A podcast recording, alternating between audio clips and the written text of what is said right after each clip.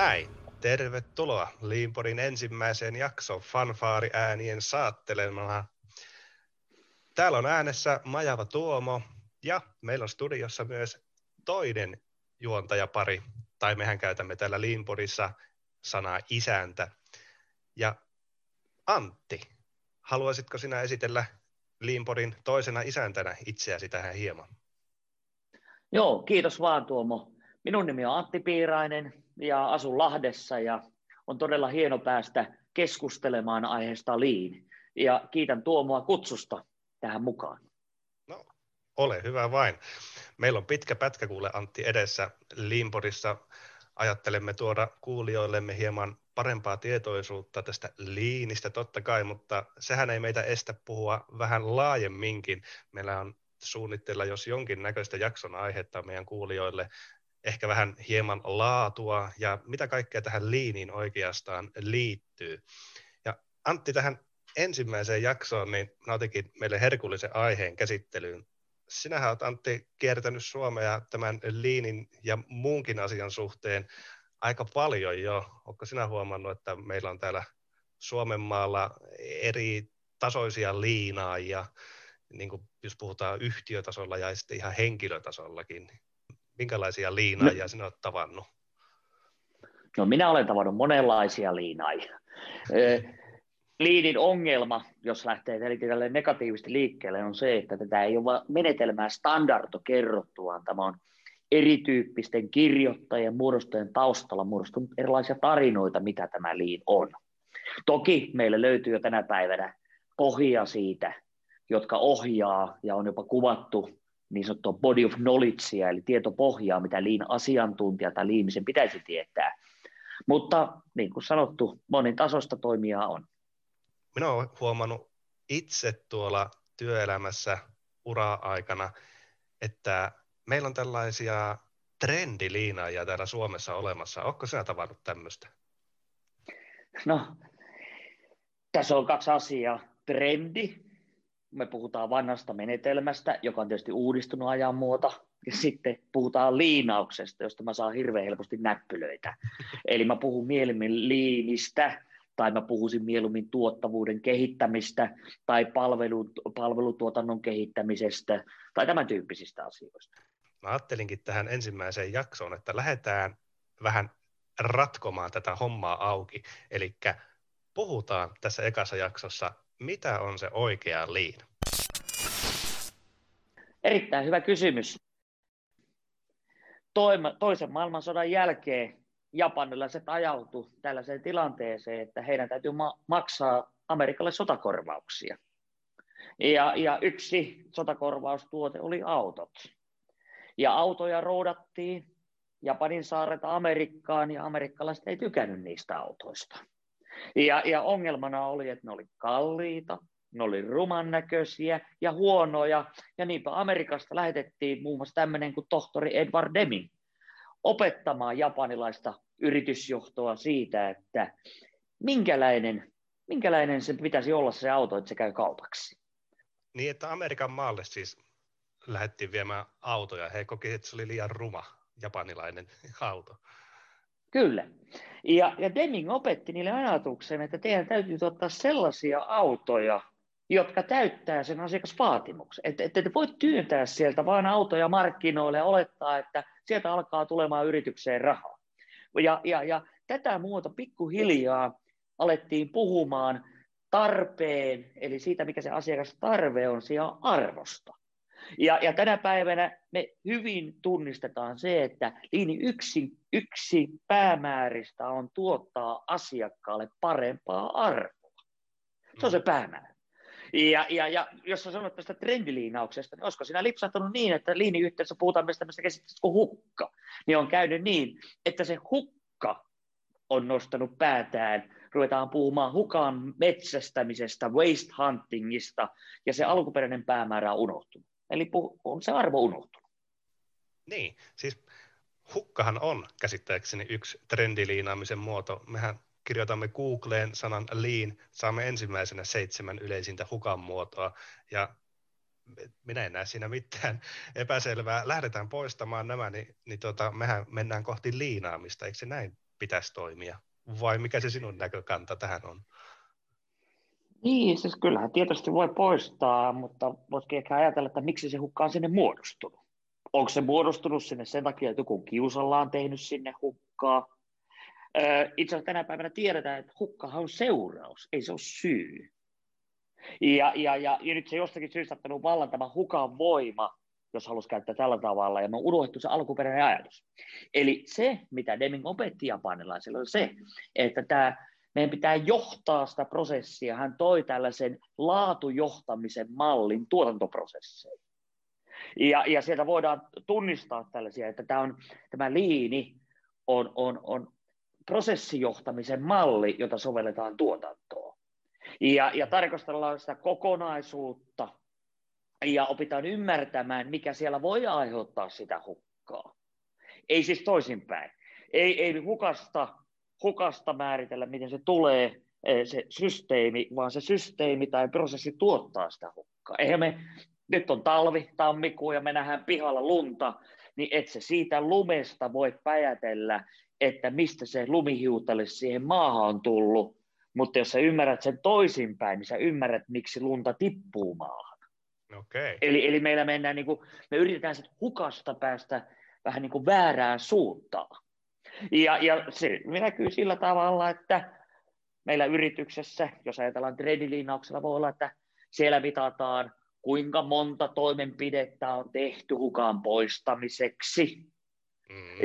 Ja sitten lasketaan sieltä kustannuksia, paljonko hukalla on saatu säästöä, mutta kun pitäisikin kysyä, että mitä me on saatu aikaiseksi. Paljonko yritys tuottaa enemmän voittoa, paljonko asiakkaat ostaa heiltä enemmän tuotteita, kuinka paljon parempia tuotteita asiakkaat saavat, eli pitäisikin lähteä sieltä päämäärän kautta.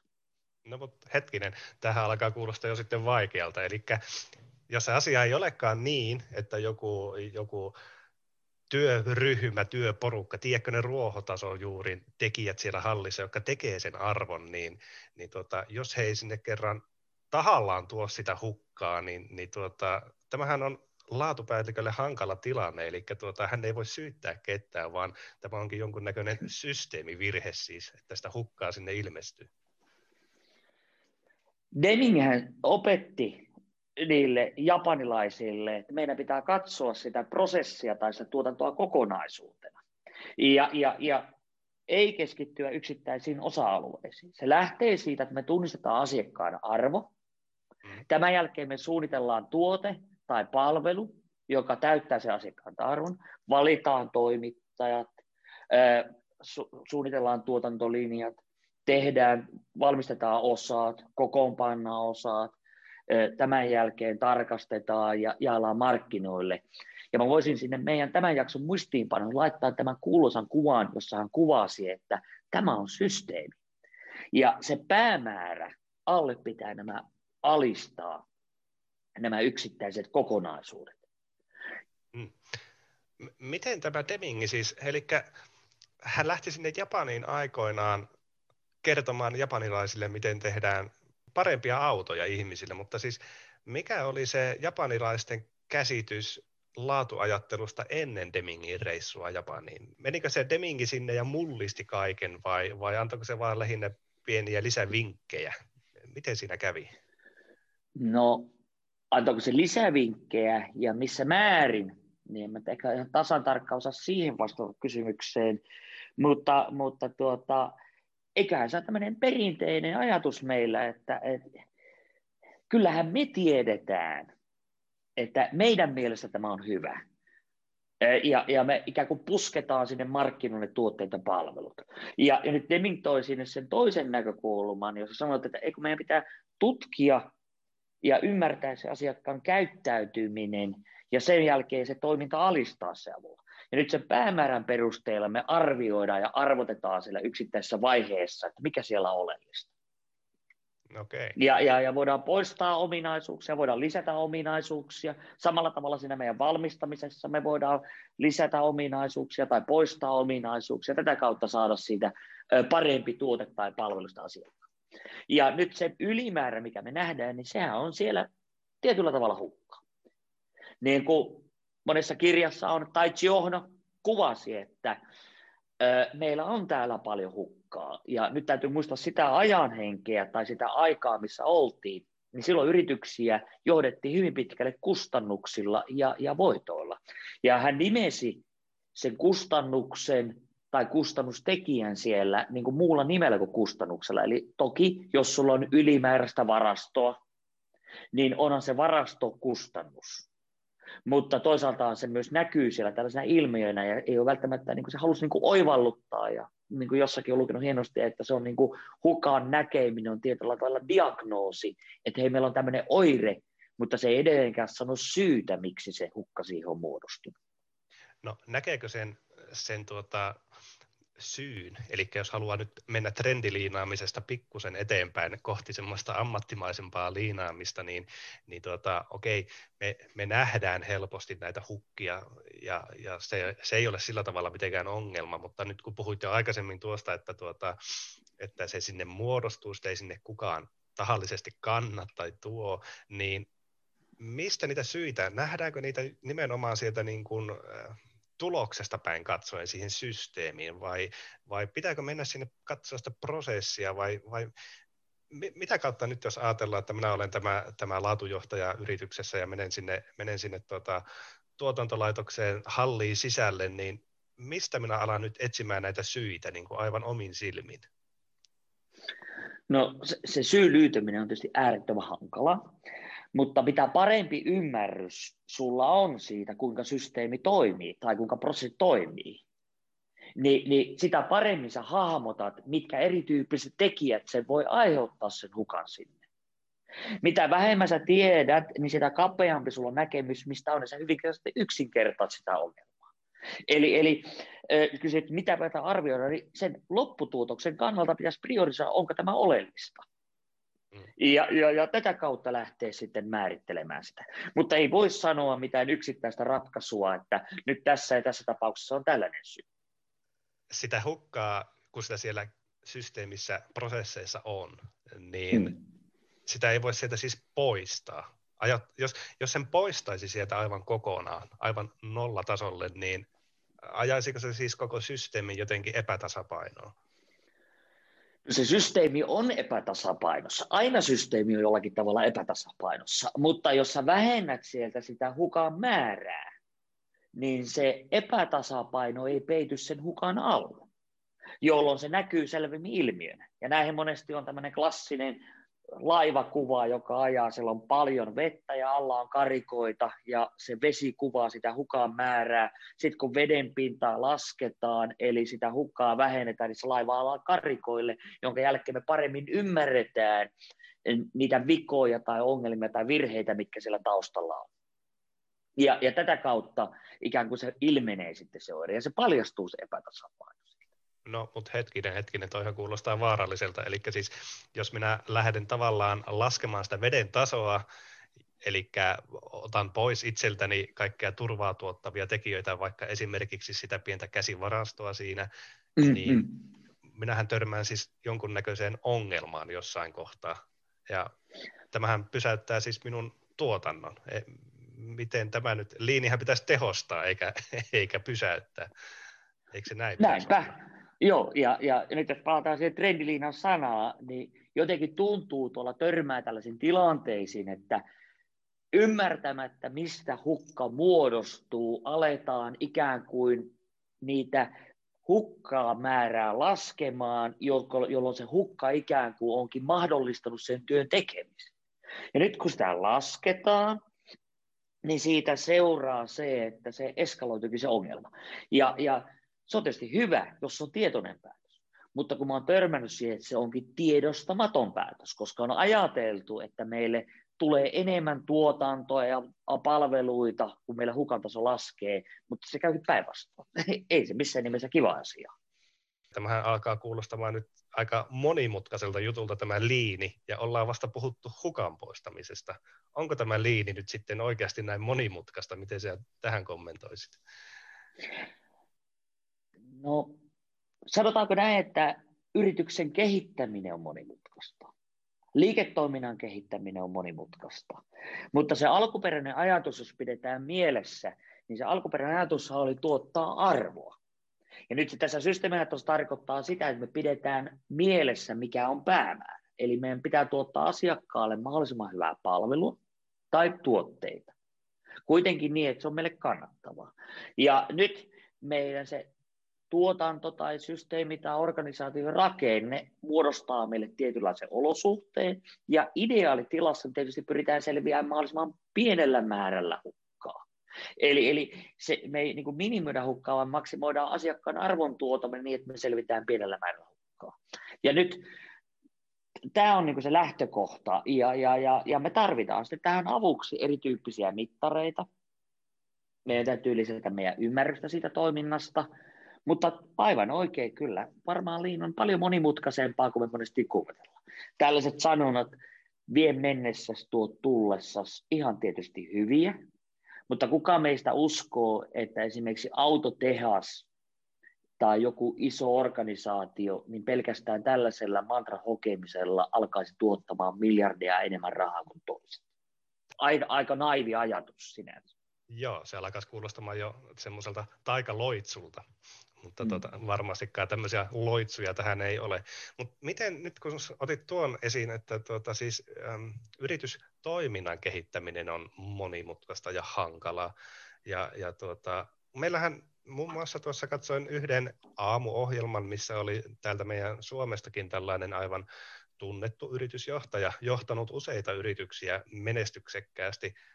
Hän sanoi siinä aamuohjelmassa haastattelussa, että tämä Leanhän on helppoa. Tämä on tällaista maalaisjärjen käyttöä. Niin miten tämä nyt, tämähän on ihan ristiriidassa sinun väittämäsi kanssa, että me puhumme täällä, että Lean on vaikeaa, ja hän puhuu, että tämähän on helppoa maalaisjärjen käyttöä. Onko tässä mitään, onko sinulla aivan eri käsitys tähän maalaisjärki-asiaan? No, periaatteessa on, osittain ei. Siis totta kai se ratkaisu sitten, kun ne on tehty ja me on saatu ne toteutettua, niin kyllähän ne sitten on jälkikäteen ymmärrettävissä ja helppoja. Mutta sitten jos me ajatellaan, että me lähdetään siitä tilanteesta, mikä on, niin kai maalaisjärjen on vähän niin kuin subjektiivista siitä, että kenen järki otetaan käyttöön. Ja kyllähän meillä niin yleistotieteellinen proseduuri ja muu tutkiminen tuo meille, että me huomataan, että se looginen päättely itsessä ei välttämättä tuokaan järkevää johtopäätöstä, ja sen takia liiniyhteisö puhutaan paljon tällaista kuin tieteellisestä metodista. Eli me ei luoteta pelkästään siihen, mitä me itse päätellään, vaan se aina täytyy todistaa, eli me testataan se empiirisesti ennen käyttöönottoa. Eli meidän pitää, jos ajatellaan näin, pitää maalaisjärjellä yrittää esittää paljon erilaisia ajatuksia, miten tämä voisi tehdä, mutta meidän pitää pystyä sitä moninaisista ajatuksista valitsemaan sitten ne oikeat. Ja tätä mä tarkoitan, että sitten miettiä sitä päämäärää silloin, kun me arvioidaan, että me helposti tulee tällaisia paikallisia optimoita. On äärettömän helppo saada joku yksittäinen linja tai yksittäinen asema toimimaan tuottavasti. Mutta se, että me saadaankin se kokonaisuus toimia tuottavasti, se on huomattavasti monimutkaisempaa. Ja tätä muun muassa Deming siinä kuvassa esittää, että me ei voida optimoida esimerkiksi vain kokoonpanolinjaa, vaan meidän pitää ottaa huomioon osavalmistus, alihankkijaverkosto, ja tämä pitää ottaa jo huomioon siellä suunnitteluvaiheessa. Se, mitä me nähdään siellä autotehtaalla, ikään kuin lattialla tai siellä organisaatiossa, se on lopputulema, mitä se alkuprosessi on voinut tuottaa siitä. Tulee mieleen, joskus lukenut Einsteinin sanoneen maalaisjärjestä niin, että maalaisjärki on nuoruudessa hankittuja väärinymmärryksiä maailmankuvasta, jotka vaikeuttaa elämää aikuisena. Että minäkin olen päätellyt kaikenlaista, mutta sitten minä olen aina luottanut tieteeseen. Ja mä olen huomannut, että moni asia mä olen päätellyt väärin. Miten tuo tieteen osuus Leanissä, niin missä muodossa se, onko meillä Leanissä esimerkiksi, tarvitaanko me matemaattisia taitoja, tarvitaanko Leanin ymmärtämiseen korkeakoulututkinto ensinnäkin? No lähdetään vastaamaan viimeisestä. Ei välttämättä tarvitse korkeakoulututkintoa. Ei mulla ole semmoista kokemusta tarvitsisi. Mutta sitten taas vastaavasti kyllä matemaattiset taidot ja muut on apua, kun aletaan ymmärtämään tarkastelemaan kokonaisuutta. Ja sitten täytyy muistaa, että organisaatiossa meillä tarvitaan olla eri tasoista liintietämystä eri paikoissa. Eli ei kaikkien tarvitse välttämättä tietää kaikkea. Eihän meillä yhteiskunnassakaan, en minä tiedä neurologiasta, mä oon insinööri. Mutta minä pitää tietää, että keneltä minä saan apua, jos minulla on esimerkiksi hermosto tai pää kanssa ongelmia. Niin minun täytyy tietää, että mistä mä sitä apua saan, enkä yritä olla sen alan asiantuntija ja ymmärtää, että minä en voi olla sen alan asiantuntija, kun mä siihen perehdyn. Eli me tarvitaan erityyppistä osaamista. No sitten kun tullaan tieteeseen liiniin, niin tietyllä tavalla liinissä ongelmana on, niin kuin tuolla alussa mainitsin, tästä ei ole olemassa koherenttia teoriapohjaa tai mallia tai standardia, jolla kuvattaisiin se kokonaisuus, mitä liini on. Tästä on kirjoitettu tällaisia, niin kuin me puhutaan body of knowledge, eli tällaista tietopohjaa, mitä liina-asiantuntijan pitäisi osata, mutta edelleenkin löytyy paljon erilaisia muutoksia. Tällaisessa kirjassa, kun The Lean Toolbox on tällainen englantilainen professori kuvannut, että kun he ovat tutkineet, mä muistan, olisiko se ollut parikymmentä vuotta tätä liiniä, niin on löydettävissä 6 eri lähestymistapaa liiniä. Ja niillä liineillä, miten siellä lähestytään, niillä on omat heikkoutensa ja omat vahvuutensa. Ja nyt oman kokemukseni mukaan ja kirjallisuuden ja tutkimusten ja soveltamisen mukaan ne havaittavissa, mitä paremmin sä ymmärrät näitä eri näkökulmia, niin sitä parempi ymmärrys sinulle tulee tästä kokonaisuudesta, ja sä ymmärrät sen, että miten sä voit vahingossa yksinkertaistaa tällaisen asian. Aivan. Olen käyttänyt monta kertaa, että kun me katsotaan tätä kansalaisena, esimerkiksi kansanedustajien työtä, niin se näyttää siltä, että ne vaan istuu siellä parlamentissa, itse asiassa suuri osa ei saana istua, ja äänestellään vaan. Mutta sitten, jos sä olet siellä sisällä, niin sä huomaatkin, mikä määrä sun pitäisi omaksua tietoa, kuinka monessa instanssissa sinä olet. Suomen täytyy ottaa huomioon, muu maailma ei voida tehdä vaan suomikeskeisiä päätöksiä, ja sitten Suomessakin ne koskee 5,5 miljoonaa ihmistä aina yleensä ne säädökset jollakin tavalla. Eli ne asiat, kun alkaa ymmärtämään, ne onkin paljon monimutkaisempia kuin ne aluksi vaikuttaa. Ja varmaan tässä liinissä on vain sama asia, että kyllä varmaan se, että meillä käy joku ja teippaa jonkun varastopaikan, niin se on ihan jees. Ja se on sinänsä ihan käytännön järkevää, että pitää olla siinä visuaalisesti joku kuvattu. Se helpottaa havainnointia, se helpottaa päätöksentekoa siitä, että onko siinä varastossa jotakin tai ei. Mutta minusta mielenkiintoinen kysymys, kuinka monelle kappaleelle pitää siihen varastopaikka teivata? Miksi se on tässä? Miten me saadaan tähän se tavara? Millainen suorituskyky toimitusketjulla täytyy olla, että me saadaan se tavara?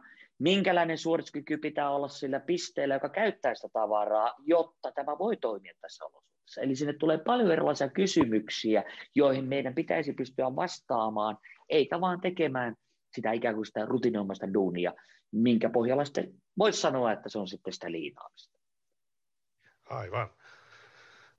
Miten sitten tämä alkaa muodostumaan siis sopaksi, ja nyt me olemme tässä saaneet käsiteltyä kuitenkin, että tämä on ilmeisesti tämä lean kuitenkin tällainen tieteellinen tapa ajatella, voisiko sanoa näin, mutta ilmeisesti tähän kuuluu myös filosofiaa taustalle ja teoriaa. Oliko nämä niin kuin määriteltynä siinä 6 määritelmässä mainitsemastasi kirjasta vai miksi tätä ei ole siis standardoitu? Onko se näiden filosofioiden, teorian, tieteen, liittyykö tähän uskomuksia tähän liiniin? Tai hain kysymyksellä sitä, että miksi tätä ei saada niin kuin vaikka ISO 9001, eli meillä on tämmöinen niin kuin laadunhallintajärjestelmä, se on standardoitu, tai sen määritteet on standardoitu. Miksi tähän liiniin ei saada samanlaista?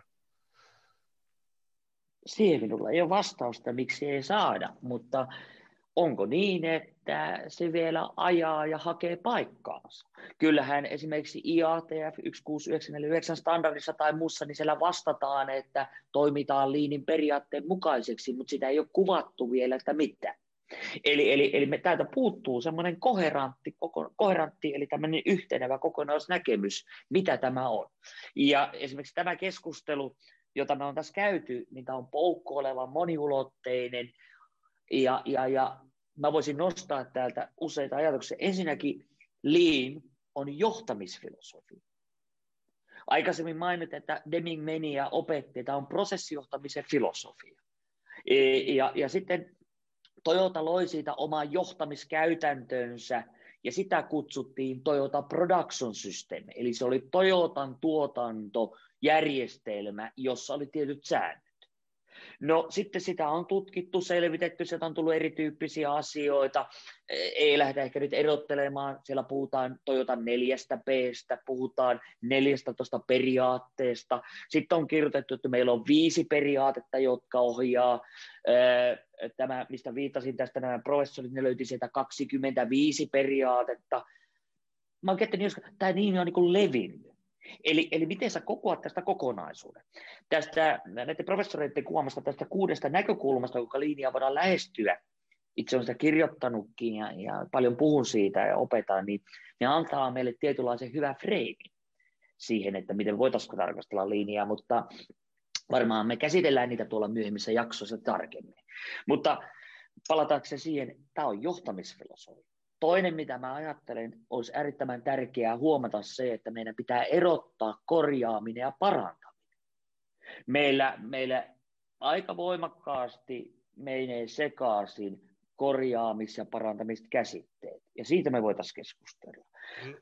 Kolmas asia, mistä me pitäisi keskustella, mikä on tieteellinen metodi.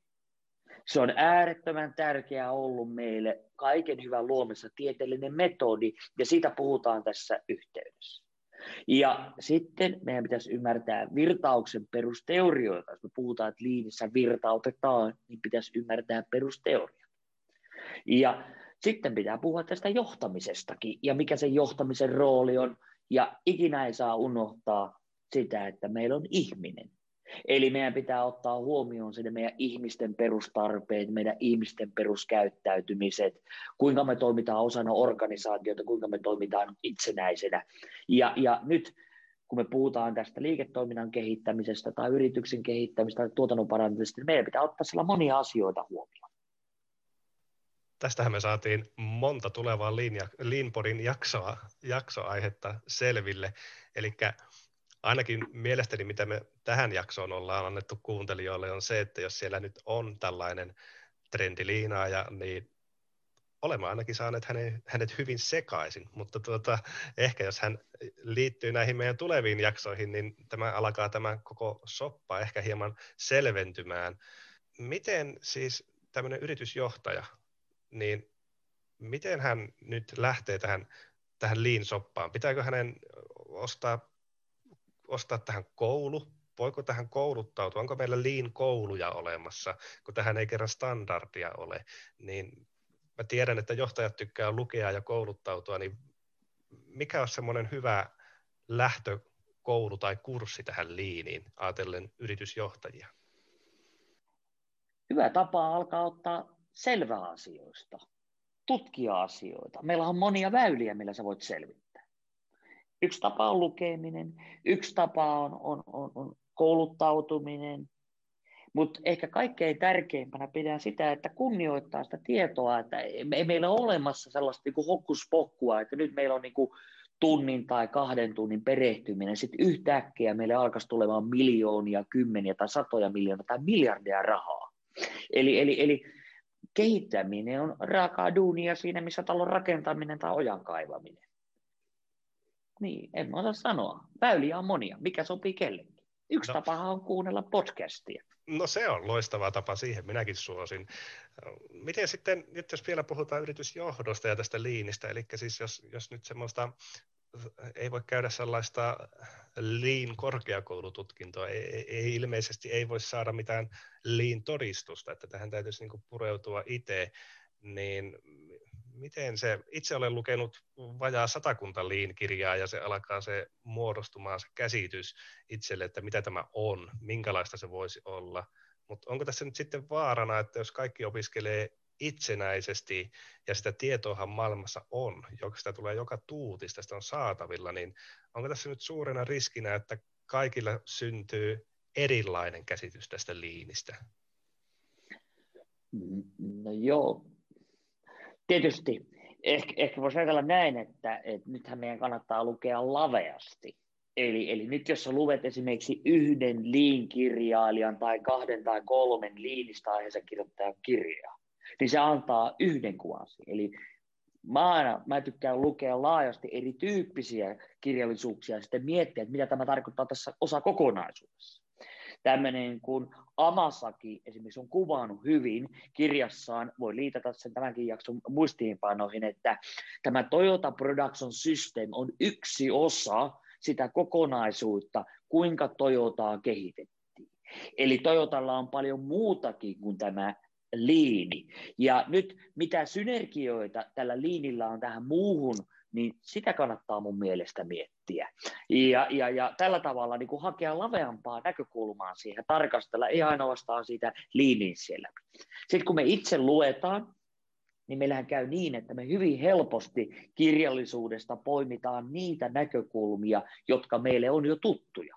Eli tapahtuu tämmöinen vinouma, kun meidän itsessä olisi äärettömän tärkeää alkaa lukemaan ja ymmärtämään niitä asioita, jotka ei ole tuttuja. Palaan tähän hukkateemaan. On sinänsä helppo oivaltaa ja nähdä yrityksessä, että joku linja seisoo. Siellä on odotushukkaa siinä asemassa. Sitten meillä on helppo nähdä, että jossakin on varastoa, joku tekee pitempiä sarjoja. Mutta paljon vaikeampi on ymmärtää, että miksi se on näin. Aivan niin kuin me nähdään pihalla lumihiutale, niin se lumihiutale on aivan selkeä, mutta miten se lumihiutale on tullut tähän ja miksi juuri tällä kertaa se on tullut tähän aikaan, kun se on paljon moninaisempi. Eli se lopputulos, mitä me nähdään siellä paikan päällä, niin se on seuraus eikä syy. Aivan. Ja kausaliteetin tutkiminen on täällä taustalla, eli meidän täytyy ymmärtää syy-seuraus. Ja tähän liittyy aiemmin mainittu esimerkiksi tämä tieteellinen metodi, että muun sen systeemin käyttäytymisen ymmärtäminen. Eli 98% siitä varianssista, mitä me nähdään, tulee siitä systeemin rakenteessa olevista keskinäisvaikutuksista. Ja nyt me tarvitaan hukkaa, mä itse tykkään käyttää, niin kuin Hobbes ja Sperma käsittelee tehdasfysiikassa, bufferia siihen, että me yksinkertaisesti saadaan jotakin aikaiseksi. Autossa pitää olla tankissa bensaa, jotta vähän virrata. Et sä voi ajaa niin, että sä ajasit niin liki tyhjällä tankilla ja kävisit jatkuvasti tankkaamassa, vaan sun pitää sen päämäärän suhteen määritellä, että paljon minulla on järkevä määrä bensaa, jotta mä pääsen paikasta A paikkaan B. Ja ymmärtää niitä syy-seuraussuhteita. The Lean Strategy-kirjassa sanotaankin, että Lean Strategy on oppimisella, osaamisella kilvoittelua. Ja jotta sä näet, miten asiat voidaan tehdä toisin. Ja se on tosiasia, että meidän yrityksessä me voidaan toimia aina eri tavalla. Ja me ei olla niin kuin saavutettu lähellekään sitä ikään kuin täydellisyyttä. No sitten mulla olisikin tuohon oikeastaan vielä viimeisenä kysymyksenä. Eli me ollaan nyt, jos vähän yhteen vedetään tätä meidän jaksoa, jossa totesinkin aikaisemmin, että ollaan tämän trendiliina ja pää saatu varmasti sekaisin, mutta tähän nyt siis liittyy aivan hirveästi kaikkea asiaa, tiedettä, ehkä filosofiaa, teoriaa, sitten on näitä itse työkaluja, kuten tämä hukanpoisto, opiskelua, ja sitten oli vielä se, että jos lähdetään tähän liinillä parantamiseen, niin ongelmia tulee vastaan.